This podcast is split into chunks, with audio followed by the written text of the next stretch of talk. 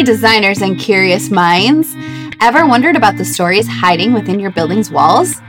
I'm Carrie Seaburn, structural engineer and host of Unstruct, the podcast that decodes and simplifies major concepts of structural design. Behind the math and physics, structural engineering simply predicts building behavior. Join me as we simplify the complex, making structural design accessible to everyone. Nowadays, instead of measuring it via cost, we're saying, well, what about carbon? You know, we've got two levers now that we can. If, if an architect has an inefficient design, we can hit them with two levers, if you like. the official casualty figure is 55,000. Everybody I talked to told me that the actual figure is at least three times as much. And I believe that. I mean, seeing what I saw, Turkish codes are good and, and they have been improving, but compliance was completely lacking. Fluent in steel, concrete, masonry, and timber design, I'll bring you leading engineers to dissect the tales behind their building structure. Whether you're an architect, contractor, engineer, or just love a good story, this podcast is for you. Yeah, beam penetrations. That's a fun topic on this project. Follow the link in the show notes to subscribe to Unstruct. From within your walls, hear the story behind how your building stands today.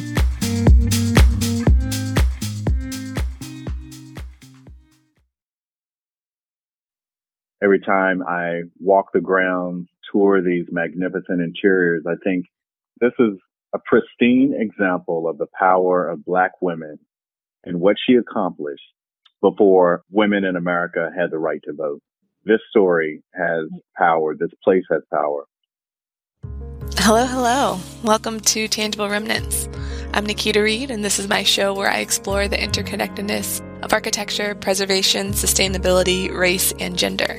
I'm excited that you're here, so let's get into it. Episode 4. I remember back in you know, back in school, back in math class, it was always, you couldn't just show your answer. You had to show your work and prove that you knew how you got there. One of the reasons why I was drawn to preservation was because I see preservation in all of the tangible remnants of history and the built environment that are left behind as a way of showing our work. Uh, and I see preservation of the built environment as a way um, almost to show the proof that African Americans and various other diverse groups have contributed to the building of America and the country, and we've been here for generations, but uh, our contributions are often overlooked. And so being able to tell more of the full story, being able to tell more of the full history so that there are fewer beliefs that people of color have not contributed to the building of this country, I think would do just a world of good for all of us as a nation. And that'll bring us to the quote of the week. This week, the quote is from historian David McCullough, who says, History is no longer a spotlight. We are turning up the stage lights to show the entire cast. So, part of the impetus for me doing this podcast is all of the different events of 2020 and recognizing that a lot of people weren't making the connections between race, preservation, where we are in a society, context, all of those things. So before I even started this podcast, I gave a talk on race and preservation at the company where I worked. It was well received. I was a little nervous about doing the presentation at work because it was the first time that I'd really talked about systemic racism in a professional setting at a company of more than 200 people that is predominantly white. So you know, there was some fear there. But I'd had various iterations of that conversation with Brent Leggs, who is the executive director of the African American Heritage Action Fund at the National Trust for Historic Preservation. Brent is one of the preservationists. Whenever we run into each other at conferences, whenever we're talking, we often come back to relating the fact that preservation and race and all of these things are connected. So when I got invited to do an episode of Queries and Theories on the Quinn Evans webcast, uh, I was really excited that I was able to convince Brent to come on with me. So what you're going to hear is the audio version of our conversation. I cropped out some of the questions and answers and some of the intro stuff just to condense it for the podcast. I'll be sure to include uh, links in the show notes if you want to go check out the full episode. But we cover a lot of information in this short amount of time. So without further ado, I hope you enjoy this conversation um, between me and Brent Leggs on race and preservation. So over the years, my thinking and my journey in preservation has evolved, but it really started when I was in grad school. And I was able to make the connection when I was studying Rosenwald schools in my home state of Kentucky. And I was at a Rosenwald school and I realized once I learned that my mom and dad had attended Rosenwald schools, that the gap between space and time was removed. That Booker T. Washington's vision for uplifting the black community lived in me. That his bold idea and vision was manifested in physical form in this social movement known as Rosenwald schools. And ever since I've been exploring this idea of the connection between the past and the present and how we draw wisdom from historic places to empower black people, diverse communities, and others to be able to continue that cultural legacy of social activism that has created a more just and equitable society. Absolutely one of the things that I love about the quote that's on the screen, and I'll go ahead and read it for anyone who um, just would like me to. Um, preservation makes the gap between space and time disappear, unlike any other form of history. There is power in preservation. And uh, Brent, when I heard you say that, I I was like, yes, absolutely, because it's one of those things where there are so many forms of tangible history that's still there, and preservation really does make that gap disappear. Uh, Sam, let's go on to the next one. Because as Carl mentioned, um, 2020 has been a year of um, disruption, is probably a good way to describe that. And one of the things that is often um, frustrating for me as a Black preservation professional that there are a lot of times when people get more concerned about the property damage on the historic buildings versus the loss of life or not making the connection of why this is important. And so we'll get into context in a little bit. But even uh, on the top right, where it says, Why do we have to keep telling you Black Lives Matter? spray painted on the Decatur House in DC, which has actually had slave quarters in there. And so I think there's a number of people who don't make that connection. Uh, and so most of us are built uh, professionals, or sorry, preservation professionals. We specialize in preservation and uh, restoration. Uh, but our buildings really do serve as the backdrop for so much of what's important in society and where people want to gather. And so why don't we go ahead and take a step back to uh, let's go to UVA. Let's go to UVA. Let's start with the rotunda, since this is the typical building that I think many people think of whenever we start talking about preservation and the types of buildings that are preserved. Uh, and so I'm a, I went to UVA for undergrad, and I remember when I was um, an incoming first year, there, they had the option to go on a, sle- a slave tour of um, sites in the, around the, the grounds that were built by enslaved peoples. And it's interesting because our tour guide at the time, I remember her being very tiny, uh, older, old, she was probably a third year, but she was very nervous, lots of hand wringing and like consternation on her face as she was telling this group of black, incoming black students and black parents, the university was built by slaves and I'm so very sorry. And, and finally, one of the mothers was like, honey, we know this but it's one of those things where so many of my white colleagues at UVA didn't because that story had always been something that was often the periphery and not widely told. And so I was excited to even this past weekend to see UVA doing something more about that. Uh, and so if we go to the next slide, we can see how UVA is actually um, acknowledging the enslaved uh, laborers at the university with this new memorial that's opened. And I know Brent, you had a little bit of involvement in this as well.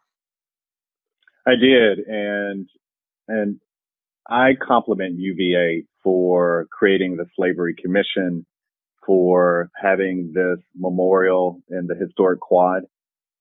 But when I think of UVA's landscape, I consider it a black cultural landscape. We know that there were many more enslaved workers and, and Africans building this World Heritage site. And, and if we are to be equitable through the lens of race, place, and identity, then elevating their contribution to create this premier academic institution is critical for us to, to live that value of equity in place. Mm-hmm. Yeah. And going back even two years, or I guess three years now, to uh, the events that happened at UVA in Charlottesville, um, you know, it's a very different story. And I know that that had some impact on the starts of the African American Action Fund. It did. So in 2015, when Dylann Roof, inspired by Confederate history and, and a white nationalist would, would massacre black people worshiping inside of a historic sacred space in Charleston. That started our internal thinking for the role of preservation to respond to these kinds of issues. But Charlottesville just ignited a national conversation about the role of historic preservation and this kind of history. And thus the Action Fund was born, $25 million preservation and fundraising campaign. What's beautiful about the Action Fund, the goal is to support 150 Black history sites across the country, stimulate revitalization in historic Black neighborhoods, and create an equitable field of practice to support this work long term. But we've been able to build a new community of support. Ford Foundation, the Mellon Foundation, JPB, Fund 2 and beyond. And I am so inspired by the black professionals that are leading these institutions that have made the connection between philanthropy, preservation, and race. Mm-hmm. Yeah, and it's interesting because the gathering at that statue and Confederate statues is also in the news again. Um, and actually, if we go to the next slide, Sam, we'll see what's happening in Richmond currently. Um, and just the the fact that there is so much attention on this. And I know a lot of preservationists, it's should they stay, should they go, and understanding the context of a lot of these Confederate statues, uh, and just recognizing that the majority of them were erected during Jim Crow. And I think making sure that as we're telling the story of Confederate statues, we're not just talking about the person in the statue, we're actually talking about the context in which they were erected and why. That is so true. And I don't know if you want to share your own personal pers- perspective on whether they should stay, re- be removed, or or some alternative a- approach. But when I study the history, it seems that there were two moments of, of resurgence related to Confederate monuments. And it was after the failing of Reconstruction and Jim Crow, and then during the Civil Rights Movement. And I think it's really hard to deny that they were used, art was used as a form of power and psychological warfare in public spaces, civic spaces, prominent spaces to make black people feel powerless and to stay in their place. And so today, I think we have an opportunity as a design community and preservationists, architects to collaborate with historians and others and artists to imagine a bold vision for the nation. Can we scale up what Bryan Stevenson and the Equal Justice Initiative created with the lynching memorial and museum in Montgomery? and to create a dedicated space for all of the removed Confederate monuments to create a landscape of justice. Program it appropriately with accurate information and use this as an opportunity for reconciliation and healing. Right. Because I think that, that what would be interesting about having a space where all of the monuments could go, because they have achieved their own historic fabric um, significance in their own right. They are beautiful sculpturals most of the time, um, but they could also tell more of the full story. They don't just have to be glorifying the Confederate statue. They could actually go and say, this is more about this person. This is the artwork. Who actually did the sculpture? There are more ways that we could reinterpret this, so we're actually telling more of the full history. And so, why? Yeah. So why don't we pivot a little bit and let's go on to the next um, the next slide, Sam. Thanks. Um, so this is a reframing of the American history for uh, many people on the call may not have seen this slide, but this is a timeline of white supremacy. So starting from slavery, that, that little minute, 12 year period between slavery and Jim Crow is Reconstruction. You know, that's when the first uh, African American was elected to, to the Senate, but it's it's been a while. Um, and so it's one of those things where um, this is just a reframing of the contextualization of the American history. Um, so from Jim Crow to the war on drugs, white terrorism, the KKK, and how the built environment has tied into all of these different uh, time frames. Um, and for those who are interested, uh, we're currently at 1970 in terms of uh, age value for being listed on the National Register of Historic Places. So just wanted to uh, give everyone that marker in time. All right, so why don't we go ahead and pivot and let's talk about uh, ways that preservation as the field currently is dealing with um, integrity. And so here's a quote from Erica Avrami from uh, the book Preservation and Social Inclusion. Uh, spaces representing their narratives, their being African American, have been underinvested in and undervalued, and were often made invisible or systematically destroyed. Preservation must grapple with how its norms and standards, which privilege architectural value and material integrity, can perpetuate injustice.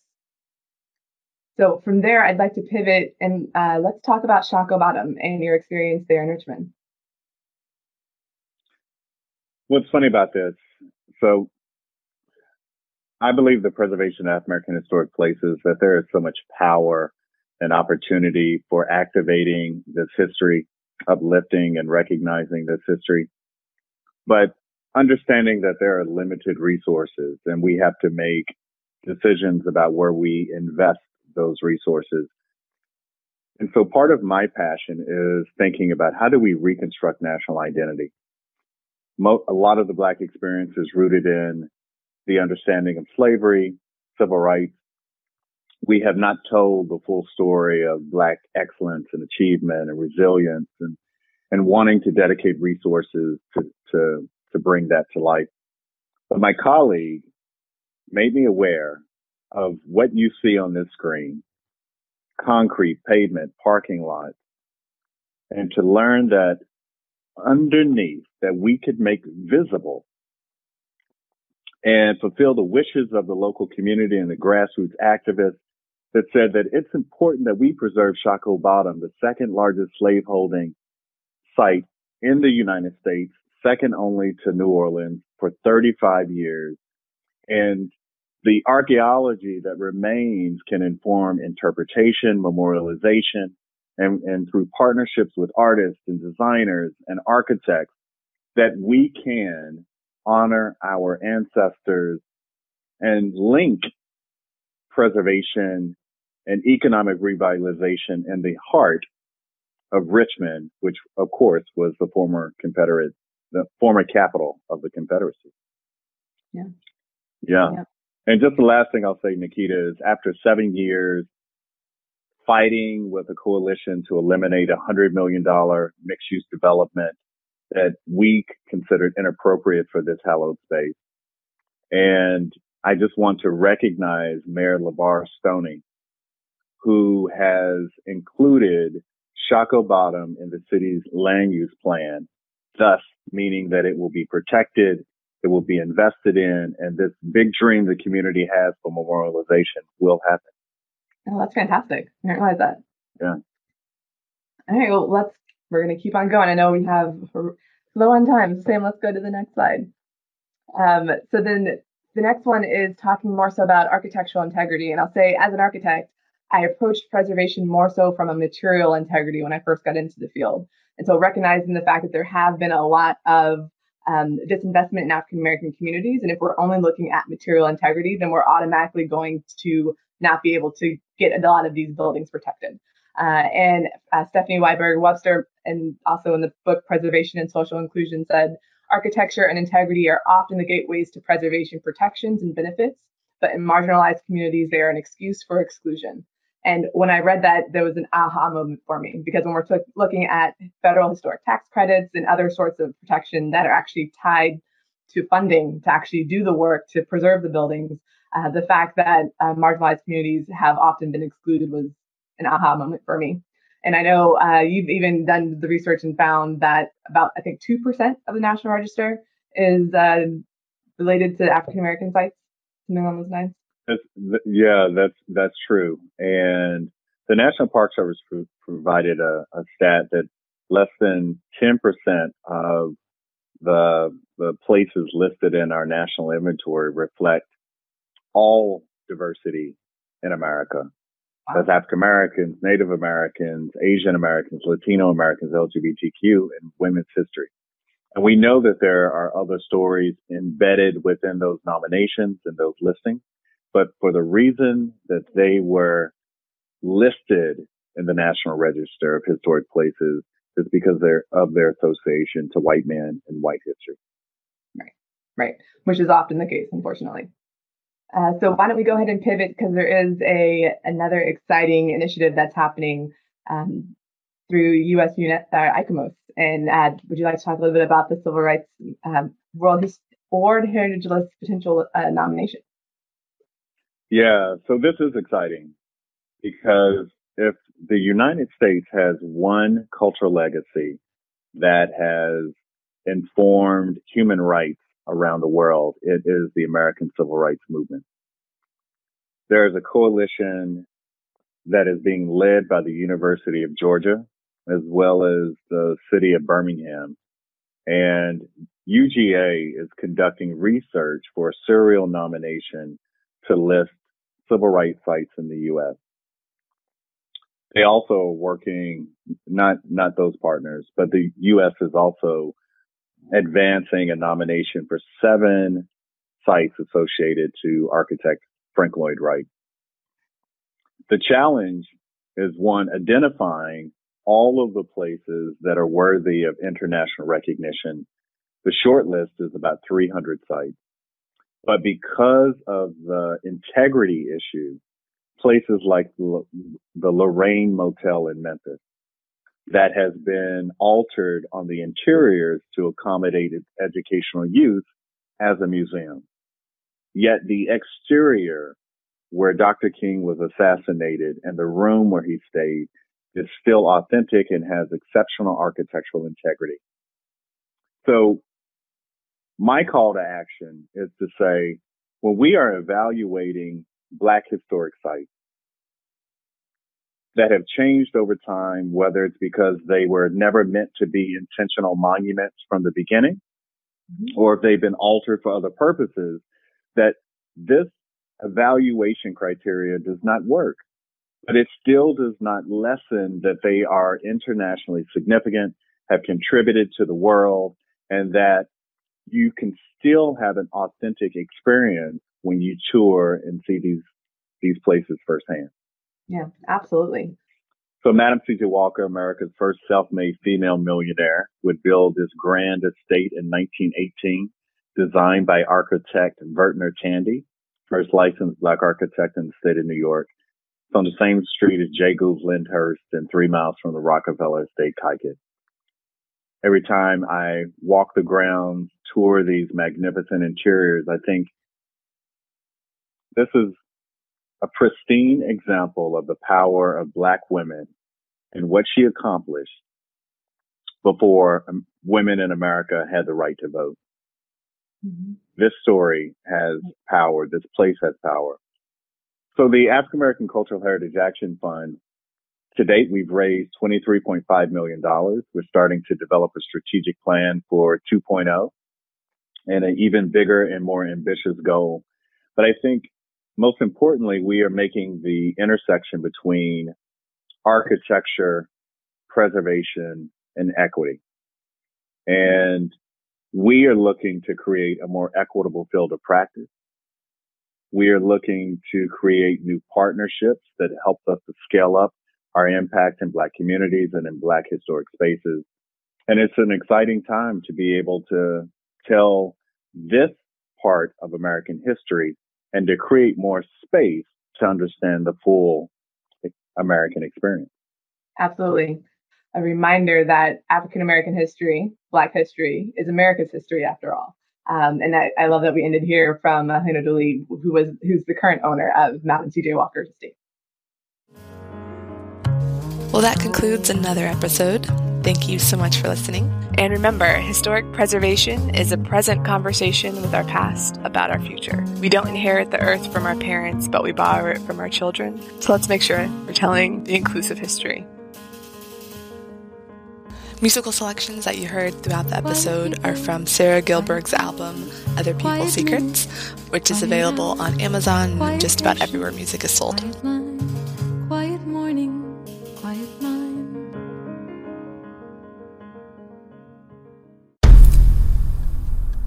I've mentioned it to my family, but in terms of telling people like, oh yeah, we're doing this. I'm looking for projects. You got Yeah. anything? I'm, I'm not there yet because it scares the out of me. Dreaming of launching your own architecture firm? Well, buckle up for a wild ride with Emerging, the podcast that shares what it's really like to start an architecture firm. Where do we begin? We don't even know what type of business to formalize as. Is it an LLC? Is it an LLP? Like, how are taxes? I mean, the list is astronomical. Season 1 featured founders Jeffrey, Lexi, and Chris, owners of Level Studio Architecture, are your fearless guides on this unfiltered journey from napkin sketches to a thriving studio. One evening, stumbled into one last dive, we sat at the bar and pondered our postgraduate futures. Amidst the conversation, a napkin became the canvas for our aspirations, sketching plans and milestones, sealing our heartfelt commitment and shared dreams. In drawing down dreams on a napkin collectively, that then you know in your head you've rooted like oh i'm connected to these people like long term The process of starting an architecture practice brims with excitement and challenges, demanding meticulous planning, flawless execution, and unyielding resilience. I kind of hate the term because it's so overly used, but I think everybody knows imposter syndrome, and I think it's it's so real to this day. I, I I don't know if it's with everybody, but with me, I'm always questioning like, us, can we do this? Are we ready to do this? Are we prepared? Can we do it? Did we just decide a name? We did it, guys. Oh The my one that came out of nowhere. It came out of nowhere. I liked it. I saw it. Ready to turn your aspirations into reality? Follow the link in the show notes to subscribe to Emerging and chart your own path to architectural success.